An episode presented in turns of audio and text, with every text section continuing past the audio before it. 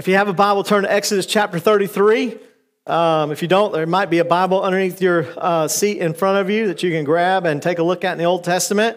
Uh, we are in our new series, or a newer series, uh, called A Radical Call. And uh, this series is a little different than the normal series that I do. I usually pick a book and pick a, uh, uh, you know, pick, pick the book of the Bible and ch- teach chapter by chapter through it um, but I have chosen to, t- to, take a theme and to uh, go from different places to talk about this theme. Uh, and we are in our third message uh, in our Radical Call series. That's the theme uh, that we wanted to use for this series. Uh, we talked about Jeremiah, uh, the prophet, not the bullfrog, uh, in the first uh, ser- in the first sermon. Um, last Sunday we talked about Gideon, and I always love the story of Gideon. Um, always gives me a lot of hope of how God could use someone uh, like that to do mighty things. And then this morning we're going to talk about Moses, and it's my desire through this series that we're challenged. We're challenged by God and challenged by the call of God um, to realize what we see in our world today is not what God has called us to be as Christians uh, as a whole. Um, I think it would not be hard to look across the landscape of our Christianity today and the temperature of what Christianity would be. You wouldn't say it was hot, on fire, burning up the world, uh, uh, discipling people and changing our culture. I think you would have to say it's more lukewarm, fading into being cold and not even impacting our culture at all. And that's the danger that we have as Christians. And some Christians and Christian, as Christians as a whole um, experience that temperature and they begin to become lukewarm, to become apathetic, and to become comfortable in the fact that we are just being conformed into the image of this world. But we know as Christians, as the Bible says, we are not to be conformed to this world. We are to be radically different than the status quo. And I think for us as Christians, sometimes we get confused because what sometimes what we call Christianity is by name only, but they have no identifying markers. And uh, we're studying through the book of Acts on Wednesday nights. And when you see the church in its early stages and you see the Christians and how they live their lives, you say, that's radically different than what we see in Christianity today. And it shouldn't be. And so I pray that as we go through this series that we're challenged by God and we are called by God to not live in the status quo, to be radically different in the world and environment that we live in, not to be lukewarm. Because the world has tried to rebrand Christianity, right? They've said the old school Christianity is outdated. It needs to be canceled. They love the word canceled, right? We need to cancel it. We need to cancel the Bible. We need to cancel the judgment of God. We need to cancel the Old Testament. There are mainline Christian teachers who are saying we need to unhinge the Old Testament from the New Testament and only speak of the God of the New Testament.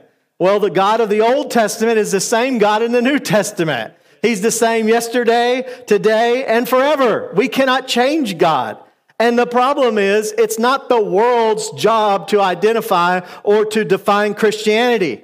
That's God's job. And last time I checked, he didn't need any help. He's not dead. He's still on the throne. He still is God. And he's alive and well. And we don't need to redefine Christianity or we don't need to appease the world. We as Christians need to be radically different from that. But the problem is, some have fallen for the trap. And many Christians have gotten away from God's word. We have become comfortable. We have become conformed. And even it starts with some of us just affirming or allowing these things in our homes and in our churches. And next you know, we are apathetic to it and it creeps in slowly. And next you know, it's squeezing us into its mold. This kind of Christianity said there's no absolute truth. Listen, when you get to a Christianity without absolute truth or a culture without absolute truth, you get questions like what is a man? What is a woman? What is marriage? What is the meaning of life or when does life begin? What is law? What is order? That's what happens when you don't have standards, you don't have the Word of God. But in Christianity, we have the Word of God. Uh, God defines what marriage is. God defines what man is and what woman is. God defines what life is and God defines what law is and order is. He, he defines these things and we don't need to fall for the trap of mellowing ourselves out or conforming to the world that there is no absolute truth. There is absolute truth. We have it in God's word and it is a judge and a standard that we must live by. Another way that we have fallen for this is that Jesus Christ is not the only way to heaven that we can all fellowship and love one another. And as long as the person is uh, pursuing something with all their heart, that will lead them to heaven. That's not true. You, you got to pursue Jesus Christ. There are many ways to Jesus Christ. Yes, we all have different testimonies. Some of us got saved when we were younger. Some of us got saved when we were older. I saw a video this week of an 88 year old woman getting baptized, and she was saved for the first time at 88 years old. Praise God. What a story, right? And I was saved when I was young. Some people are saved when they're old. There's many ways to Jesus Christ, but there's no question He is the way. He is the life. He is the, uh, he is the Savior.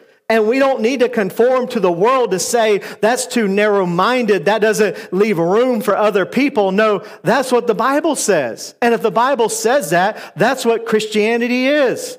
And what we need to be as Christians is not willing to compromise. We need to be ready. And when God calls us to do something radical, something radically different or extremely different than what we see in this world, then we got to be ready to respond.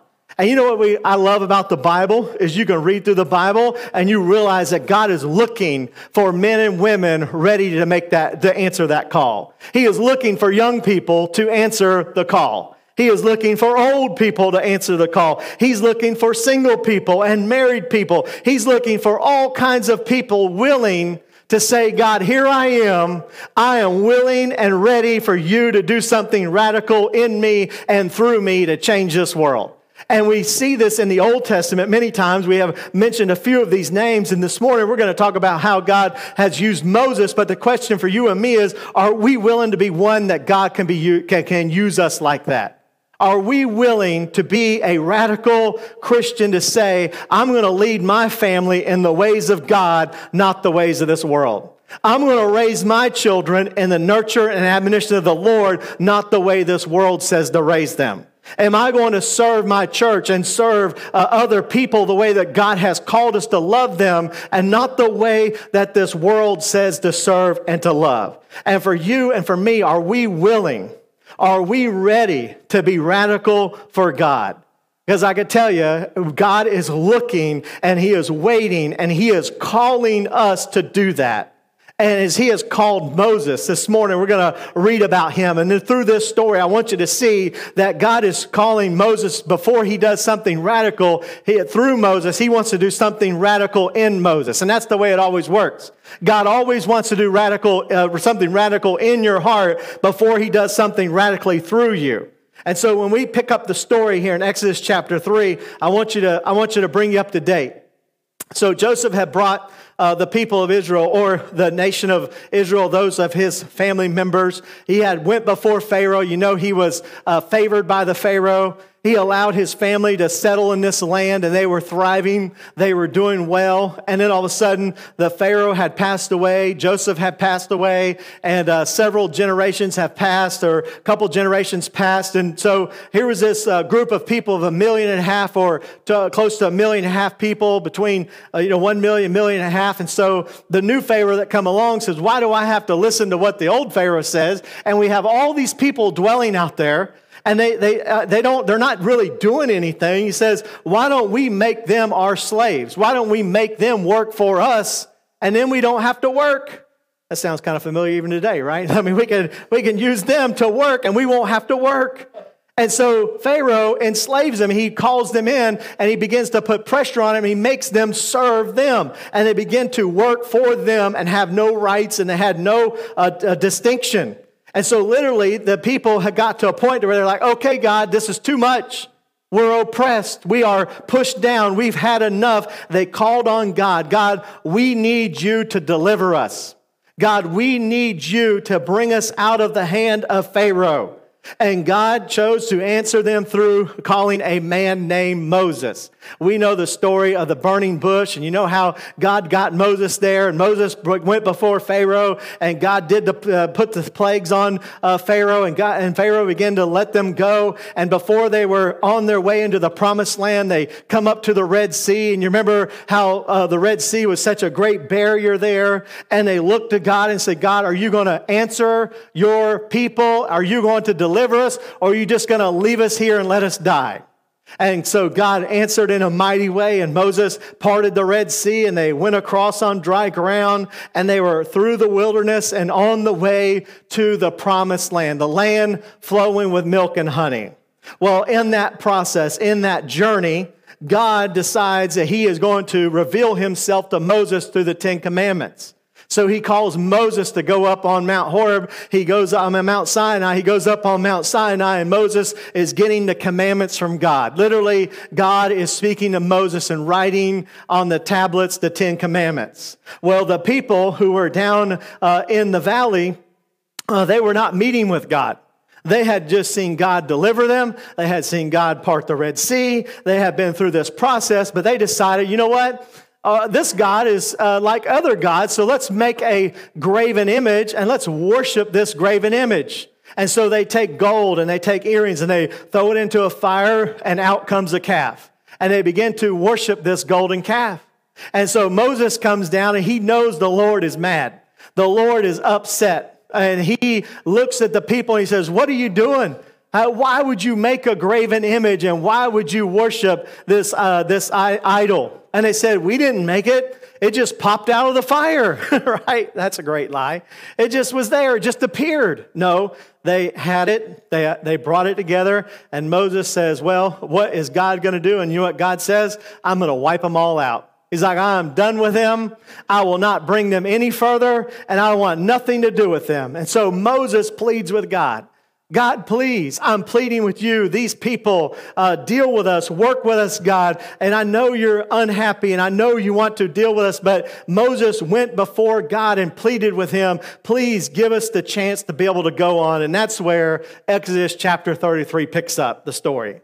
And so Exodus chapter 33 begins in verse 1, and it says, Then the Lord said to Moses, He says to, to Moses, to the people, Depart from and go up from here, you and the people from who have brought uh, from whom you have brought out of the land of Egypt and to the land which I swore to Abraham, Isaac, and Jacob. So he say, okay, I, am not going to wipe you out, but go up from here and go to this land that I swore. And go to your descendants, I will give it. In verse 2, he says, I will send my angel before you. So he says, I'll send uh, my, my angel before you, and I will drive out the Canaanite, and the Amorite, and the Hittite, and the Perizzite, and the Hivite, and the Jebusite, and Mr. Randy, you'll like this one, the termite. All right, all the ites. He said, well, we'll get all the ites out of there. We'll get rid of all these bugs and all these ter- all these things. He said, no, we'll drive out all these people, verse 3, and you'll go up into the land of flowing of milk and honey, but I will not go up in your midst, lest I consume you on the way, for you are a stiff-necked people. So God says, okay, you can go and you will go to the land of promise, like I said, but I'm not going with you. I'm not going to have anything to do with you because if I go with you and I go up in your midst, he said, I'm going to consume you because you are too stiff necked. You are, you, you, you have uh, pushed yourself away from me. Then verse four says, and when the people heard this bad news, they mourned and they, and no one put on his ornaments. They like, why would God not go with us? And for the Lord said to Moses, tell this them, tell them this. So the children said, uh, say to the children of Israel, you are a stiff necked people. And I'm sure that was pretty hard for Moses to say, right? If I stood up there this morning and said, You are stiff necked people, right? And so Moses had a job. So he tells you, Do tell them they're stiff necked. And he says, I, would, I could come up with your midst in one moment and consume you. Now, therefore, take off your ornaments that I uh, may know what, you, uh, what to do to you. See the children. So the children of Israel stripped themselves of the ornaments by Mount Horeb, and Moses took his tent and pitched it far outside of the camp, far from the camp and called it the tabernacle of meeting. And it came to pass that everyone who sought the Lord went out to the tabernacle of meeting, which was outside of the camp. So it was whenever Moses went out to the tabernacle, so that all the people rose, and each man stood at the tent door and watched Moses until he had gone into the tabernacle. And it came to pass when Moses entered the tabernacle that the pillar of God descended and stood at the door of the tabernacle. You want to talk about a prayer meeting? Wow. And the Lord talked with Moses. And the people saw the pillar of cloud standing at the tabernacle door. And all the people rose and worshiped, each man in his tent door. So the Lord spoke to Moses face to face as a man speaks to his friend. And he would return to the camp. But his servant Joshua, the son of Nun, a young man, did not depart from the tabernacle. Then Moses said to the Lord, See, you say to me, bring, this, bring up this people, but you have not let me know whom you will send with me. Yet you have said, I know you by name, and you have also found grace in my sight. So Moses is pleading, God, you said you're going to send me, but you haven't said you're going with me. I want to know uh, if you're going to go because you said you know me by name and you found I found grace in your sight. Verse 13, he says, "Now therefore I pray, if I find if I have found grace in your sight, show me now your way, that I may know you, and that I may find grace in your sight, and consider that this nation is your people." And he said, my presence will go with you, and I will give you rest. Then Moses said to him, If your presence does not go with us, do not bring us up from here, Lord. For how then will we, how then will it be known that your people and I have found grace in your sight, except that you go with us, so that we shall be separate, your people and I, from all the people who are upon the face of the earth? And so the Lord said to Moses, I will also do this thing um, that you have spoken, for you have found grace in my sight, and I know you by name. And he said, Please show me your glory. I mean, what a request, right? And in verse 19, then he said, I will make all my goodness pass before you, and I will proclaim the name of the Lord before you. I will be gracious to whom I will be gracious. I'll have compassion on whom I will have compassion. But he said, You cannot see my face for no man shall see me and live. And the Lord said, Here is a place by me, and you shall stand on the rock. And so shall it be while my glory passes by that I'll put you in the cleft of the rock, and I will cover, my, uh, cover you with my hand while I pass by. Then I will take away my hand, and you shall see my back, but my face shall not be seen. I mean, what a story, right? I mean, what an incredible story. And those who say the Bible's boring and not interesting, they don't read the Bible, right? I mean, because when you read the Bible, there are some amazing stories. I mean, it's, it's interesting. And, as we looked at this, a couple things I want to think about this morning. Uh, we realized that in the nation of Israel, what they had done was turn their backs on God, or they had, they had turned themselves into complacency. You see, God had done some amazing things. They saw God and they called out on him, and God delivered them, and he rescued them through the plagues, and he, he, he had rescued them from Pharaoh, and he had parted the Red Seas. He had done some miracles. He had delivered them from their troubles, which is a great thing.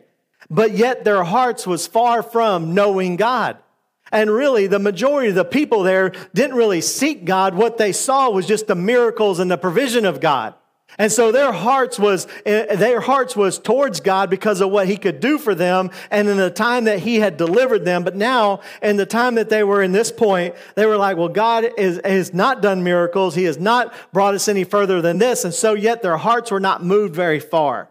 But you see, in of, of those things that God do for us, it does for us, is not what God desires.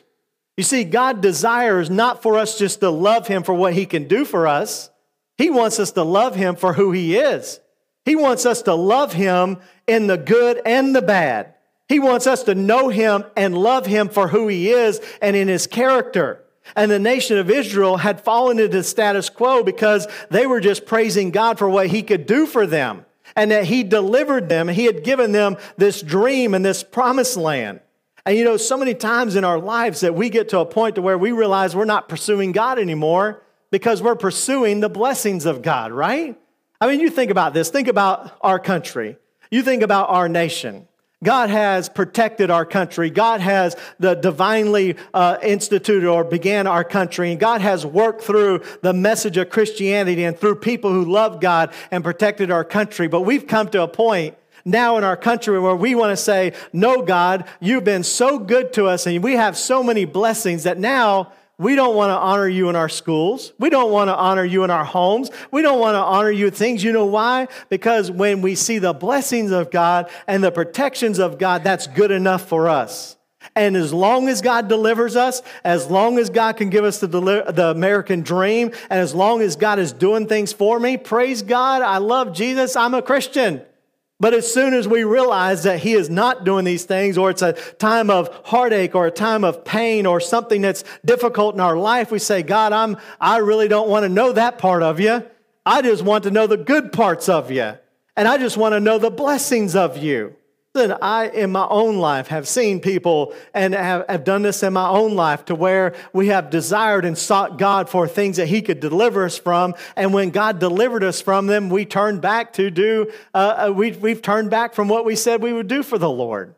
Some people have prayed for jobs and God would give them a job, and that job takes them to places to where they can't serve the Lord anymore, and they get so consumed by their job that they're no longer a spiritual leader of their home or their families, and they're so consumed by the job and the possessions that they can buy from those things that they no longer seek God or honor God. That's what was happening in the nation of Israel. It's easy to do. The goodness of God turns into a point to where we stop pursuing the heart of God.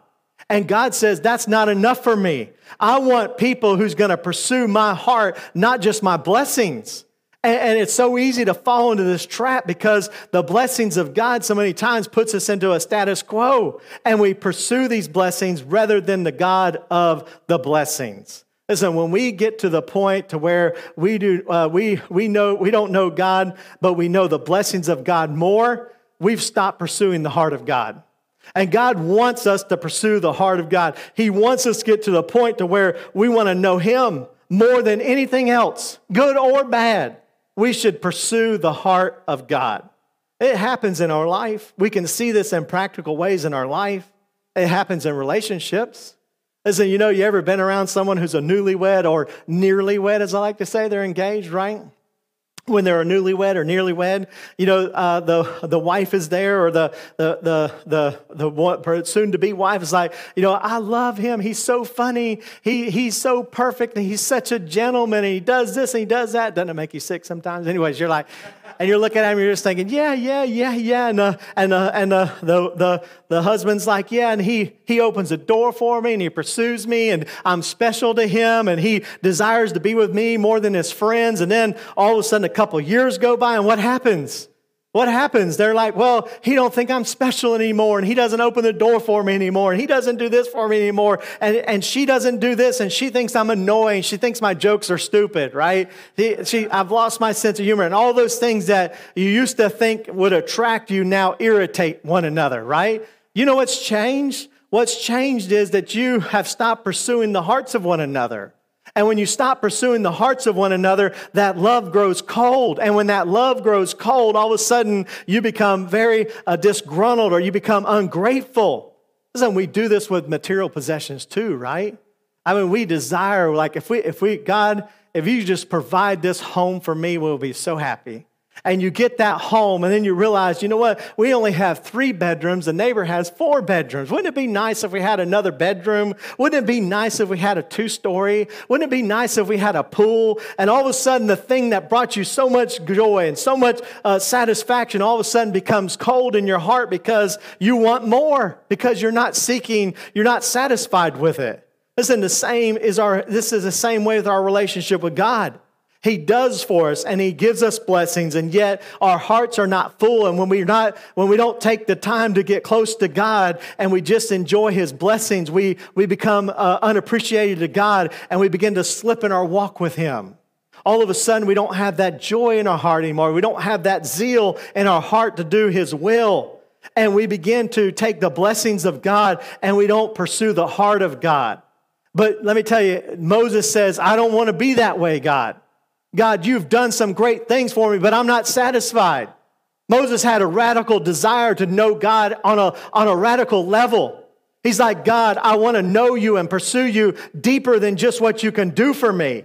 And he says, I want to pursue you in such a way that I want to meet with you face to face. I want to get alone with you, God. I want to have time for you. And if you read this story, you realize that as Moses took the, uh, the tabernacle, said he moved it far away from the people to get alone with God. He, he wanted to get away from everyone else so that he can personally spend time with God. And to put it simply, Moses cleared his schedule. He cleared his meetings. He cleared all the responsibilities that he thought was important and he made time with God. He was intentional about getting alone to know God and to hear from him. And I said this from the beginning, and I hope you get this through this whole message is that if we want God to do something radical through us, he's got to do something radical in us first. Listen, as you know God more, He will do more through you. And God goes deeper before He goes further in your life. And if you want God to do something radical through you, you got to let God do something radical in you. You got to pursue the heart of God, not for what He can do for you, but because of who He is. And that only comes by spending time with Him. And I, I must ask you, when was the last time you sought God alone? When was the last time you cleared your schedule to say, okay, Lord, I need to spend time with you? Listen, I get it. I know most of us don't go out in our days and say, listen, I want to push God away. I don't want anything to do with God today. No, we just get too busy to meet with God. That's what happens. And we fill our schedules and our, our blessings and the things that our possessions and the things of this world fills our schedule so much that we get to the end of the day and we say, I didn't even have time to pray today. I didn't have time to ask God. I didn't have time to read my Bible today. I didn't have time to serve the Lord today. And it happens, and when that happens, we begin to become lukewarm. We become, we become to where we are uh, tepid for the things of God. And Moses says, No, I don't want to be like that, God. I want to meet with you face to face, and I want to do something radical. I love what James 4 8 says. It says, Draw near to God, and he will draw near to you. When was the last time you drew near to God? As the Bible says, when you draw near to God, He will draw near to you. Listen, when you get to meet someone and you want to get to know them better, what do you have to do? You have to spend time with them, right? I mean, when you spend time with them, that's your way of getting to know them. And, I know for us, most of it gets so busy, we squeeze God out of our lives, but even in other relationships, this happens. You know, as parents, with your children. If you want to know your child and you want to influence your child, there's only one way you can do that. You know how you can do that? Time. T I M E. By the way, that's the way kids spell love in their parents' life is T I M E. If you say you love them, but you never spend time with them, guess what you really tell them? You're not important in my life and I don't have time for you. But if you want to get to know them, you spend time with them and you get them out of their rooms and you have a meal with them. You get them off their phones and you have a conversation with them. You get them in your car and you take them somewhere and you spend time with them. That's the way it works. And if you want to influence your children, you got to have time with them and you got to make time for them because I can promise you, if you don't influence your children, the world will influence them for you. And they're going to influence them in a way that you don't want to, you don't want them to be influenced. And if you want to be the biggest influence in their life, you got to spend time with them. And it's the same way with God. If you want God to be the biggest influence in your life, you got to spend time with Him. You got to take and carve out the time. You got to make it happen. You got to put it on your calendar. You got to put your heart on stop mode for a moment. You got to put up the iPad or the phone or the computer and you got to say, Lord, here I am, like Moses, ready to meet with you. And it's so cool to see Moses made time for God and God made time for Moses. Isn't it remarkable? It says that God spoke to Moses face to face like a friend. I mean, if you can know God the way that Moses knew God and you spend time with him and know that God will commune with you, he will do it just as he did it for Moses. You got to spend time with God. That was Moses' radical desire. And in our hearts, we got to be willing to God, say to God, do something in me so deep before you do something through me? And are you willing to say, God, I want to know you more than anything else? And you got to be willing to spend time with him. Not only time, but Moses had a radical request. He says in verse 13, he says, if I, if I want to know you, but I also have this request. He says, now therefore I pray, if I found grace in your sight, sight, show me your way that I may know you, Lord, and that I might find grace in your sight and consider this nation your people. So Moses requested to God, if I, I want you to, I want to know your ways. I want to know your commandments. I want to know what makes you happy. I want to know what makes you sad. I want to know everything about you, Lord. Like what a radical request. I want you to know and I want grace in your, in your sight and I want to be your servant. And look what verse 14 it says. And God said, my presence will go with you and I will give you rest. Isn't that amazing? And Moses saying, God, I don't know what to do, but I want you to go with me. I want to know you in such a way that I know your ways and I know your grace, and I want you to consider us your people, and I want your presence with me. And listen, you know what makes you different than anyone else in the whole face on the whole uh, face of this earth is we as Christians can have the presence of God go with us. Everywhere we go, when God has called us to do something for us, uh, with us, He will do. He will take us every step of the way. He will never leave you. He will never forsake you. He will walk you through every step that you do in your life and every challenge that God brings your way. You can have His presence with you. Listen, in my life, I found this to be so true. In my life, God has called me to do things that I could never do on my own. And I, and I have put uh, my life in His hands, and I've said, God, if you're going to do it, your presence has to go with me, and you're going to have to provide for me every step of the way, because I'm not able to do this. Listen, maybe you're here this morning, you say, you know what? I can't be the spiritual leader of my home. Yes, you can. You can be the spiritual leader of your home because God says His presence will go with you.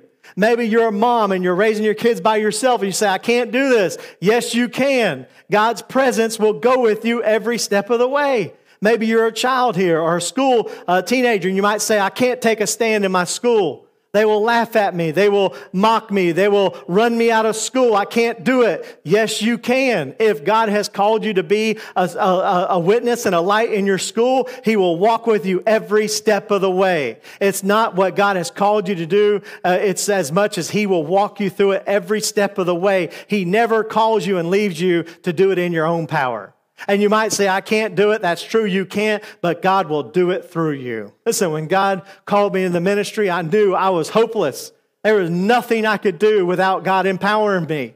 We had a meeting here Thursday night, uh, for the association. There was a lot of pastors here and different leaders here, and they were talking about how they grew up and how they had this and how their pastors influenced with this. And you know, it was like all these great pastors together, and I was like stuck out like a sore thumb. You know what I mean? I was like, man, you know, I'm not the pastor type of guy. Like when you meet me. I'm not one of those guys that's like a, a really great pastor kind of guy or the pastor type. And they were talking about this and talking about this strategy and doing this and doing that. And I'm over there thinking, oh Lord, you called me and it's only been you. That's all it's been. Because I God called me and I wasn't equipped to do it. I wasn't gifted to, I mean, I didn't have any natural abilities to do it. I didn't have any of the power to do it. But guess what? I can say as we come up on 15 years, God has been with me every step of the way. He has.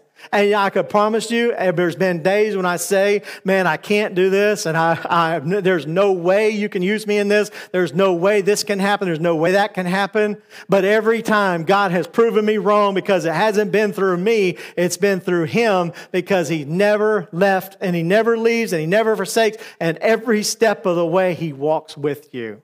And Moses was able to do what God called him to do because God says, I will go with you wherever you go. Maybe you're here this morning and you might say, God wants to do something in my marriage, but I can't do it. You can. God might want to do something through you in the church to teach or to sing or to be used by God to worship Him, and you say, I can't do it. You can. You can because of His presence. And God tells Moses, You can because of your presence. But then Moses says, Not only just His presence, Lord, he asks for one more thing. In verse 18, he says, Lord, please show me your glory. Wow, isn't that amazing? Moses is saying, You know what you learn about God? The more you get to know God and the more you seek after Him, the more you want to know Him even deeper and deeper. He's the God who always satisfies. And as you pursue God, He's greater and bigger than you could ever imagine. And Moses says, Here I am, Lord, use me. I want to know you, your presence. And he says, Lord, show me your glory. Show me all that you got. I mean, think about this. I mean, this is like Moses going to God and saying, Here I am, weak, pitiful, but Lord, I want to see all of you. I want every part of you, Lord. I want to see everything you got. And I'm sure God kind of chuckled a little bit because in his response, he says, You can't handle all that I got, Moses, all right? Uh, you think you can, but you can't. He says, matter of fact, you're so bad, I, you can't even see my face. No one can see my face. No one can see the whole, all the glory of God, but I will put you in the cleft of a rock and I'll put my hand over you. And you, when I pass by, after I pass by, you can see the behind parts of my glory and you can see them. By the way, for those that are, uh, love to study the Bible, this is what they call a Christophany or a theophany where you see a picture of Christ in the Bible. Well, God is saying that all His glory can come through a sacrifice that was made or a cleft uh, that was given in this rock. That is the picture of the cross of Jesus Christ. That when we get saved, the Jesus Christ brings all the glory of God into our life through, through Him. And it's a veiled picture of Christ, by the way. But, but even as we look at our story here, what a great picture, a radical request to know God, a radical request, request for God to do something through him, and then a radical answer from God. Listen, when you call out on God, He never disappoints. He doesn't. He's an awesome God. Let me tell you, through my life, God has done so many things. It's been so great. And the things that I've seen, I've seen glimpses of glory throughout my whole life. I can think about in my family when I met Erin, I could just see a glimpse of the goodness of God in my life. I mean, she, he brought her into my life to be my, my companion, my spouse, and I knew that was nothing but the glory of God and His goodness in my life. I can think about all three of my kids. This uh, last week, I told you Tucker turned 20, Tanner turned 18, and this week Courtney turns uh, 13. Yeah, we knock them all out in one week. All right, I got a busy time in, in, this time, and a busy time at Christmas, a busy time in May. So, but they all three of them, every single one of them, I know is a glimpse of the glory of God in my life. It is a goodness and a glory that God has shown me through His goodness in my life that I could never have earned or deserved. Even through this church, as God has called me, and I have met people that's blessed my life that has prayed for me, that has walked my children through things, and has been with my family through thick and thin, has, has brought me through so many things. That's a glimpse of the glory of God in my life. I can think of the times He has healed me and the times that He has worked in my family and provided for me and provided for this church and brought person after person after person and fulfilled every single desire we've had as a church up to this point. And I know He is good. And it's just a glimpse of the glory of God. And one day, we will not just see the glimpses of the glory of God, we will see the full glory of God on display when we get to heaven and see how really how great and how grand he is. I mean, what a what a great God we serve. And Moses is like, God, I want to see all of you. And God's like, you can't handle that, but I'll let you see these little glimpses. And what a way to see the glimpses of glory in your life. Let me tell you, the Bible says through Paul in 1 Corinthians 2 9, he says, It is written, Eye has not seen, nor ear has heard, nor has entered into the heart of man the things which God has prepared for those who love him. Let me tell you, when you get your heart right with God, when you go deep with God, when you ask Him to do something radical in you, He will do something radical through you, and you will see things in your life and the glory of God you will never see any other way. And listen, for you as a family to see the glory of God in your family, to see the glory of God in your marriage, to see the glory of God in our church, because we were willing to allow God to do something radical through us, that's what the world needs to see. That's what lost people need to see. That's what tepid, lukewarm Christians need to see. What is it? What do they have that we don't have? How is it that this God goes like a, a pillar of fire by night and a cloud by day? How is it that you can see the, the glory of God shining on their faces? How is it that their kids can make it through the world that we live in and raise their kids in the nurture and admonition of the Lord? How is it that their church can do these things? Because uh, only because of the glory and the power of God. When you serve Him, you allow Him to work in your heart, God will do things you could never imagine, and you can see God in a way that you can never see Him before. Listen, that's what the prayer is. That's what your heart should be. And this morning, as we think about Moses, not just what God can do through him, but mostly what God can do in him. And this morning, what have you allowed God to do in your heart? Listen, God is coming and He is calling people like you. He's calling husbands. He's calling wives, he's calling teachers, he's calling workers and business people. He's calling people to say, Are you willing to allow me to work in your heart in such a way that I can bring the glory of God through your family, through your home, and through your life? And just like Moses, you can make the question, you can be like the, the rest of the people and stay in the camp, or you can be like Moses and get out in the tabernacle and say, Here I am, Lord. Here I am. Here's my heart. Speak to me, work through me, and let me see your glory, Lord, because I want you to do something radical in me to change my life and to change my culture and my family and the rest of this world because of who you are. Use me, God. Hopefully, we'll be like Moses this morning and say, God, do something in me this morning. Let's pray together.